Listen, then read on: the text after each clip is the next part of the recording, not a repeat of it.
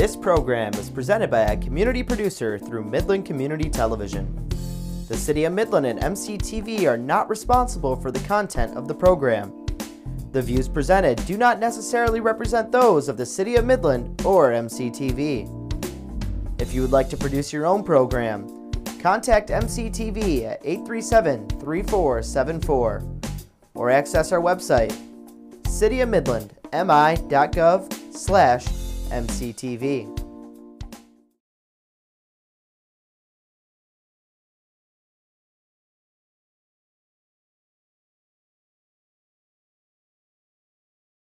Local productions on QTV are made possible with support from viewers like you. Thank you.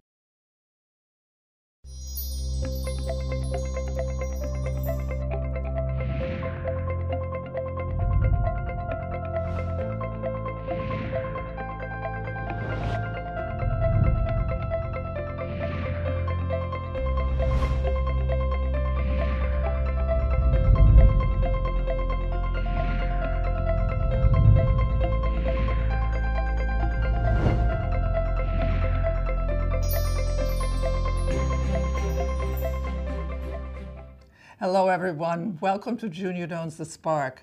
I'm Junia Doan, and thank you for joining me.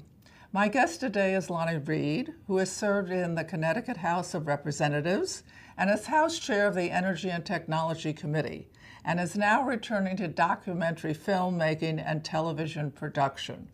Well, I'm thrilled to have you here, Lonnie. It's an honor and an opportunity because you've lived in two worlds. You've lived in the television world, you lived in the political world in Connecticut, and now back to the television world.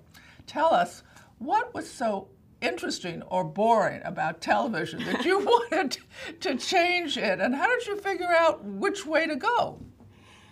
So actually, when I got into television, I had been in newspapers first. So I was a newspaper, old school journalist with the kind of old school standards that you keep digging, digging, digging, and you, and you get the real story. And actually, I had worked for organizations that supported that.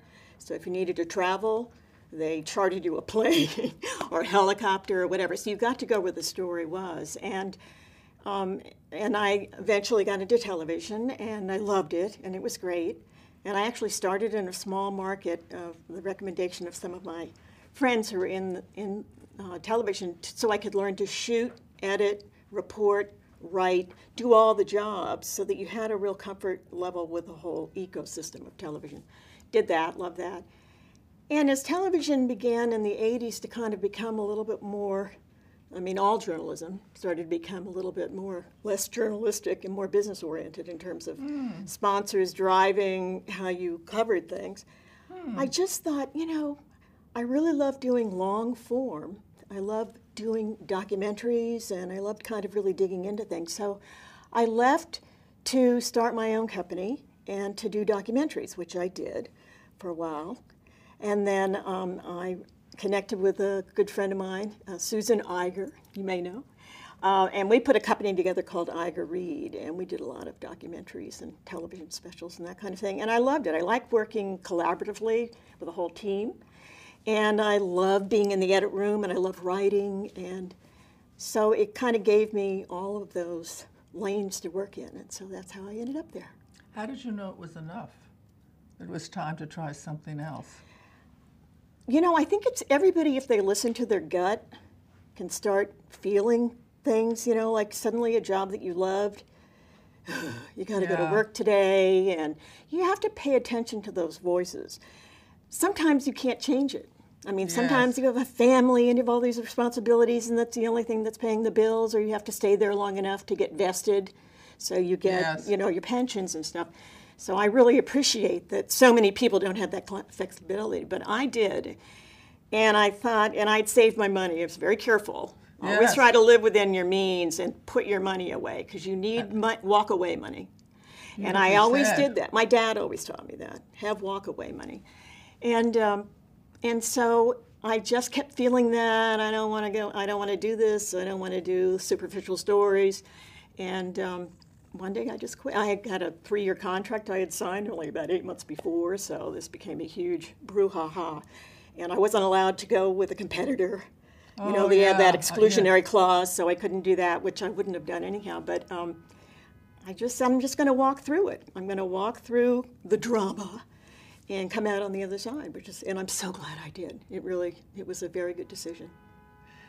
Because you had been over the bell curve, you were the mm-hmm. down the bell curve of- Yeah, of, yeah. It wasn't. It wasn't just either a bad day. Like I tell our kids sometimes, that's a bad day. You know. Yes. Because you had a really good day on Tuesday, so don't necessarily quit. Yeah. you Yes, know? right. Like, let them put some bad days together over time before you make the decision. But yeah, I mean, I had. I've been up and down, and I learned a lot from all of that because I think Oh, absolutely. you reach inside. Yeah. And you How find did out, you do that? you know, I just, it was so interesting. I, you know, when you talk to your girlfriends, you know, so many of, of us have gone through group. some interesting things. And um, I just really learned a lot from listening. You talk about listening a lot.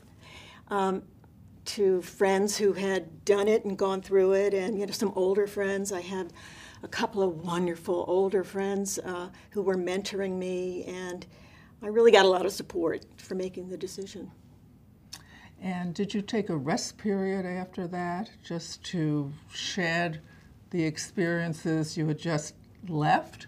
Or did immediately you sort out, well, here are the things I'm interested in, uh, or whatever? I took a little bit of a rest period and I did things, I had sort of postponed domesticity.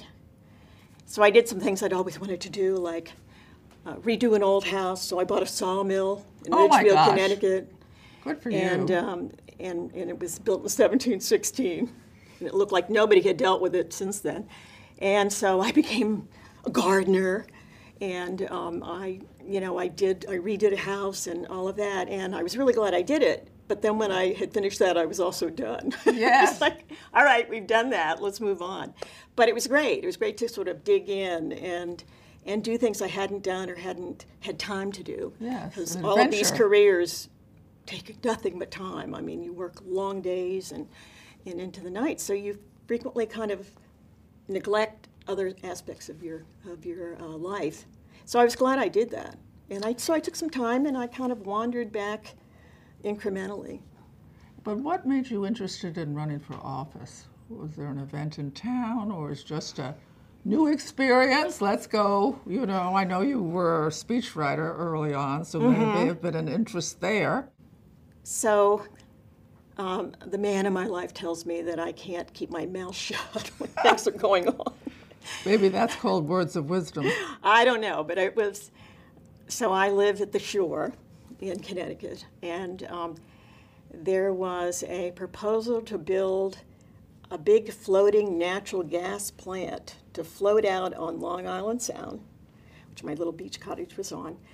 And um, it's going to be four football fields long in Long Island Sound, which is a pond. It's not the ocean. And, um, and then they were going to have a 60 mile pipeline Oh, and then they were going to have these huge tankers come and deliver uh, natural gas, but it was natural gas that had been cooled, so it was. yes. So then they had to put it on this in this plant, and then they had to um, warm it up and then send it through pipe. You know, it was a huge Yes. undertaking. Because I had worked in Washington for a U.S. senator uh, who chaired the Energy Committee, I thought, gosh, I remember years ago they were going to do one of these projects out off of California, and it never happened. So I called, I you know, I called people I knew in um, in environment and energy out in California, and I said, why didn't that ever happen? And somebody said to me, oh, there was this environmental impact statement that said was. yeah. I said, well, where is it? They said, well, it happened before we computerized everything, so it's actually a hard copy. These the Yeah. reports that came out. Well, where are they? I said. So, I found this woman who was a um, uh, worked in environment in California, and she got really into it. They want to build that out there. So she sent somebody to a warehouse, and they found this document, and they FedExed it to me. And I opened it up, you know, to find out why didn't they build this big floating uh, LNG plant in Long Island or in off of Yes. California? And the first thing was the fear of something called catastrophic mooring failure, which You, a- are a reporter. You Well, know, no, you know, the, the bottom to say, things. my reporting skills have helped me so much in the political field because How? you just you dig, dig, dig, dig, dig until you get an answer that makes sense. You know, you don't take the easy answers. And so we were able to, and, and then because I had been a New York reporter, I had done something on a nuclear power plant out on Long Island called Shoreham. So I knew a lot of people on Long Island. They killed that plant. So I called them up. I said, You're okay with putting a floating LNG plant? They said, No, but nobody's listening to us. So I put together a bi state New York Connecticut rally at my cottage and my neighbors' cottages, both parties, you know, it was a bipartisan thing. And all these people showed up. They showed up in boats, they came over in ferries. They get from both states going, Yes. We don't want this. And that began building and building, and so we were able to kill it eventually. It was uh, the, the governor of New York actually uh, had the last say on it, and he said absolutely not. But it, so this became, wow. And then this became, you need to run for office, which was never. I also had a little, I, I appeared on a talk show in New York, and I would in- interview politicians, a lot governors, and Mayor Koch, and Governor Yeah. Cuomo, the first Governor Cuomo. And stuff. And uh, I used to always laugh at myself. I'm glad I'm in this chair and not in that chair. There's no way I'd ever want to be an elected official. But I, um, you know, they kept saying, no, you need to. And my guy said, come on, come on. This is something you're always been interested in. So what? So you run, you lose. Or you, you're there for a while and then you leave. You know, just give it a shot. And so, with the encouragement of friends and my family, I did it and um, and I did it for ten years, and then again I decided I want to I want to have another, you know, chapter, and so last election season I decided not to run again. So, talking about people, did you relate differently, or how do you get successful in the television world, so to speak? Uh, not the doing part, but the people part. And is that the same or different than getting successful in the political state house? You know, I think there's there's a real similarity, and those are skills that you learn. I love I love working with people. So I always thought when we were out on a story, I didn't look at the cameraman and sound man and the lighting, you know, all the people who came along as like, oh, people I need to order around. I looked at them as part of the. We're all in this, in this Yes. together, and a lot of them had really good ideas. Yes. You know, hey, this is a better shot. So I always learned how to listen and to work together, and I love that. I love that collaborative aspect. And really, at its best, that's what you're doing when you're when you're representing people. You're listening to them, and you're trying to figure out how to accomplish the good things, not all the things, but the good things together. And uh, and so I was really able to do that. And of course, communication um, to really know how people are reacting. That's you know, What, what works in communication to see how they're reacting? body language, facial expressions. They're saying something positive, but their body is going, uh, "Get me out of here," or "No way." Um, kind of read the entire person when they're communicating with you, and that's really it's important in everything you do. It's obviously something you do on a daily basis, but um, you know you realize that. uh, You're not necessarily what people are. What's coming out of their mouth is not necessarily how they're really feeling. Really? In the political world? How interesting. Oh no! Frequently, and a lot of times, not only with colleagues, you know, Well, because one everybody's angry, yeah. But also with constituents, or they don't know what it is. You know, they have a feeling, and they're not quite sure what the why they are against something, but they just have a negative. And to let them talk it through, and to listen to them, and, generous. and to help um, to help them get there. You know, say, well, what? So, in other words, you mean if it were a block away, you'd like it. Yeah. so much of it is NIMBY, not in my backyard stuff. Right. And uh, but just sort of listening that way. But so, if uh, your constituents as a group wanted you to vote one way, but you felt it, it was better to vote the other way, how would you resolve that? I just vote the way I feel is right, based on what I know, and I and I've done it. I mean, I've I've I'm, a, I'm I happen to be a Democrat, but I've I've fought with my own party over certain big issues. And I think also being going into politics older and having other experiences, Yes. I feel a certain freedom. I mean, I've already had a successful career. I have a family that loves me. I have friends, and so you know, so what's the matter with doing the right thing? you know, based on all of the due diligence that you've done. And now that you're a different person and going back to television, how has that world changed?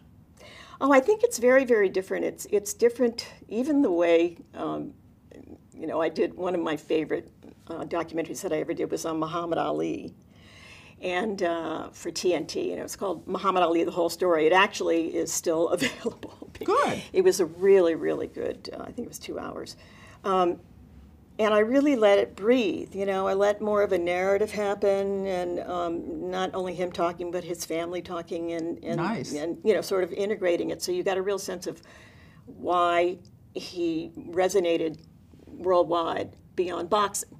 I mean, he he extended way beyond boxing. People who never watched boxing knew who he was and were captivated by him. And uh, you know, so it's today. I think there's a lot more quick cutting. Like it's, Oh, it's, uh, you know, surface. they just it the just quick keep it moving, keep it moving, you know. And I think Oh. part of it has to do with how we live our lives now. We're so social media oriented, and and our thoughts don't have time to kind of settle and percolate. I mean, I do it myself. Yeah. I stop myself sometimes. I'll say, okay, you're now you've got an addiction thing going on with your cell phone, or you're not thinking this through. And I try to take myself away and kind of just sit with an idea or a thought but I, you know, you can actually the rhythms are different, and how. Um, Does that mean their depth of understanding is different? no, I think sometimes um, no, not necessarily, but it's just uh, a presentation that's very fast paced. You know, ba boom, ba boom, ba boom, ba boom, ba boom, as opposed to you know, ba boom. Ooh, settle Yeah. for a second. Let's think of that. Ba boom, ba boom, ba boom. Whoa, let's, you know, sort of the rhythms of how things go together. So Where's the plus in that? Where's the minus? you know, so much of it has to do with just getting used to it. Interesting. like Sort of like are you going to come back are you- biking? Right well yeah or are you going to come back and battle the now you know Yeah. or are you going to figure out a way to to get used to the now but also put in you you know and put in a sense of perspective and kind of figure it out so so that's You know, I run an exercise on myself because I too, you know, get a overly, Yeah. you know, got to get the news, got to get the blah blah. Anyway, I make myself try and think policy, but then whatever side I'm on, I make myself try to think from the opposite or several other opposites way of if I were looking at this way, what would I see? If I was looking at that way, what would I see? And then I try to see what I could learn or not. But I think one of the adventures of life is being open, or at least respectfully open, to hearing another point of don't have to agree, but your world might expand in some way or another, and you may have a different point of view. So right now, what I find it's lost, it's people, it's just like you were saying, it's faster, but when faster, it's a little less considered. You know, mm-hmm. just get the ball back. Which I like in tennis, Yeah. but I don't like in conversation. you know, I want someone to think about what I'm saying, or you know, do me the honor of at least pretend, not pretending, but you know, oh, you know. But uh, we're not in a period. Mm-hmm. well right you now. would have made a really great old school journalist yeah, because that's what you do I appreciate so it. much of it is listening to the other side and, and exploring the other side Yes. Everything makes sense at some level, but it's, is that the real level? Or it's like your constituents, what they were saying, you know, in their bodies was different from what they were struggling or saying in the mouth. Now, when you were raising your children, did you raise them to be investigative reporters to make their case on why they did or did not want to do what you wanted them to do? So I have a blended family. Oh, okay. So I have inherited children, and I'm also very close to my niece and nephew who tell me I'm their mom as well. So, um, you know, I do. I mean, and I still do. I mean, a, you probably do this with your daughter, you know, on a daily basis. It's wait, wait a minute, let's go deeper. Or wait a minute, did you have a little, you know, contretemps with this person a little while ago and that never got resolved? Or, you know, you sort of just help them talk it through and settle down because that's the other thing that happens to all of us. We're in the middle of angst. You know, it's hard to settle down and try to back off a little bit and kind of look at it. One of the great things I think about growing is that you have had all these experiences at least mm-hmm. once. So when it recycles, you just don't have that fresh anxiety to the startle level that you have, when, or at least I had, when it was coming to me face on for the first time. But I, I also think that getting your daughters to look at it is, is a gift to them it, because it, it cycles back, I think, to self understanding. You know, and well, and I find too with our because we have sons as well. Um, you know, women are different now, and they have different expectations. So our sons are, all of them are uh, fathers, and uh, trying to kind of look at it from their wife's perspective. Um, you know, pitching in more or all of that, sort of understanding, well, you know, she has a career too. So she's going to need a sense that everything's fine at home while she goes to Chicago to pursue, you know, uh, her career and what she's, what she's working on there uh, for a business trip. And um, so we, they actually have to talk it through too, because, you know, I think everybody's first reaction sometimes is like, well, I'm so busy and I'm so tired, and why do I have to do this, you know? Uh, let's settle it down. We're all a family, we're all a group, let's figure it out. Oh, interesting. I think it's partly who you are as a person. I'm sort of solution oriented. So when things blow, I'm asking myself, you know, what are the various solutions, you know, to this? It doesn't change the emotional, but then at least you have some idea of where this could go. Mm-hmm. And if anyone wanted to throw in something else, fine. But it's difficult. But I think men are raised differently, boys are raised. Very much so you yeah. know, much more um, collaborative, much more helpful. Uh, some of my friends raised their sons to cook, to do the wash. I mean, all of it. And uh, I was glad they had it. I didn't have a son. What is the most? Um, uh, what do I want to say? The most, the thing you like best of who you've become. I think you know, I celebrate my failures as well as my successes. And as you said, you know, building on what you just said, you know, you just don't let it rip you up anymore. You know, you sort of you stand back a little and you kind of and I laugh a lot. I mean, I think that's key. Yes. To really find the humor in every situation and to go to that place or the irony place or you know, to kind of really get a sense of perspective better. So I think you know, I think I like that. I think the fact, I mean, I can still get whipped up. There's no doubt about it. I mean, I'm not, I don't walk around, you know, oh, yes, I'm, you know, I've got, no. There are days when I'm, but I feel like I know how to go inside and find what I need, you know, or to reach out and find what I need uh, in ways that I think when you're younger, you don't necessarily. How do, how do you, when you get thrown off balance, what works for you to restabilize or rebalance? Running. Running. yeah, just do some serious exercise and kind of just let the physicality kind of take over, and then suddenly your brain settles down as well. So interesting. Yeah. Interesting. Do you meditate? You know, I've tried to meditate. I'm one of these people who, in yoga, when they finally say at the end, you know, well, and all my brain does is go, wait, you got to get here, you got to get there. I mean, I try. Right. And, you know, it's always been um, a goal. But honestly, I have a hard time getting to that quiet place in yeah. my brain. And not, not that, you know, when I'm worried about doing things, it's necessarily, you know, a, a negative thing. But I, I find that I've, I'm always sort of running in one way or the other. Are you going back to documentary filmmaking? I'm talking about doing that. I've also, the governor of Connecticut has just, so uh, this hasn't even been publicized yet, has just made me chairman of the board of something called the Connecticut Green Bank, which is a public private partnership to bring investment money, private investment money, into deploying renewable energy, to fast track renewable energy, which is going to be billions and billions of dollars for our, our globe to turn around and to leave fossil fuels and to you know have solar and wind and, and all of the things that we need so that we um, you know, we're really dealing with the environment. And so I'm very excited about it.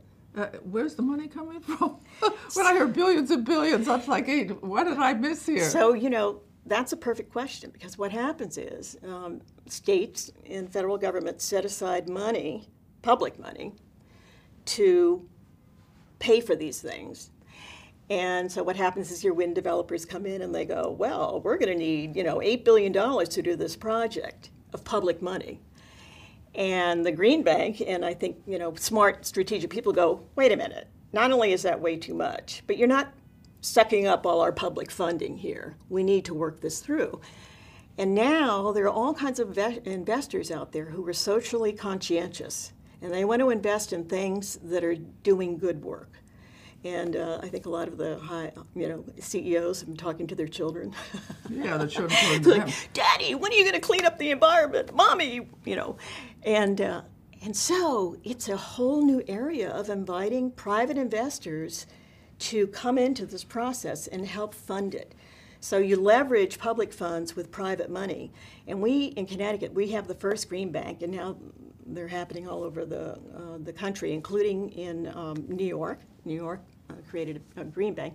Um, but you know, it, we've been able to leverage private money, so now we're 10 to 1. So 10 oh, private yeah. investment dollars that's, to one public dollar, yeah. which is really the new equation we should be pursuing. But I read that you were interested in bioscience. Is that mm-hmm. something you're focusing on as well? I am. I'm also, uh, there's a, something called BioCT, which is the Connecticut Bioscience Association. And so I've been very, very involved in sort of helping bring bioscience into Connecticut. And, um, and because a lot of people ha- have these startups, you know, interesting bioscience startups, and Connecticut's a great place for it. It's a small state. And we have we brought we stole a lot. What of is people. bioscience in, in Connecticut's definition? Um, well, it's it's dealing in the medical field. Yes. But we also bioscience and technology. So um, what they call data informatics. Oh, yes. Where you know a lot of scientists, in fact, the scientists will tell me, they do all this work to solve um, this disease, and along the way, their experiments have actually solved another disease that they don't know anything about. So you, you have these data analytics people yeah. that take all that um, information that's been gathered and they analyze it and they go, wait a minute, you discovered a cure for lymphoma. Did you not know that? You know, oh, I was going for a rash. I was going to discover. I had no idea. So it's really important to kind of create these collaborative relationships again yes. with technology and scientists. And also, when scientists, one thing I've really pushed hard at in Connecticut is when they go for these uh, National Health Institute gra- uh, grants, yes. NIH grants, um, instead of competing with each other for the same grant, if you're both working on the same thing, go in together. And yes. you have more chance of getting the grant and a better chance of actually resolving the issue. And it's a better use of public money. So you know, trying to get because scientists are very lab oriented and frequently, yes, you know, are. they're over their petri dishes and and to kind of get them to kind of think bigger and to help them think bigger. That's sort of something that we've been doing a lot of. Boy, that's a hard nut to crack, though. It's very hard. it's very hard, and knowing how to communicate. I'm yeah. always telling them, know your audience.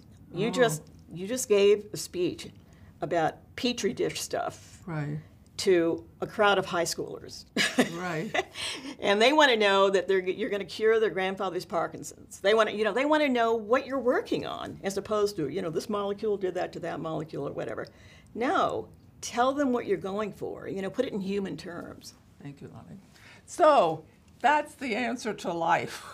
really, if you think about it, get your information, find out a way to communicate, use humor, de-stress by exercise, and follow your passion to something. She's someone who likes to dig deep and know. That started her in journalism. Times changed, uh, things changed. You heard how it, it all happened, but she used what do I want to say? She used energy. She has a lot of energy, so work on your energy too. And and she brings with it a sense of the importance of trying to understand the other point of view. Right? Don't have to agree with it, but at least let people know that you're listening to them. Watch the body language, watch the words, watch the face. Anyway, thank you for tuning in. Be kind to someone you know and someone you don't know, and I'll see you again next week. Have a beautiful week. Thank you so very much, and thank you, Lonnie. Thank that you was so wonderful. much. To contact Junia, send her an email at juniadonesthespark at gmail.com. For more information, program schedules, and news about future guests, go to www.juniadonethespark.com. Thank you for joining us. See you next time on Junia Doan's The Spark. Local productions on QTV are made possible with support from viewers like you. Thank you.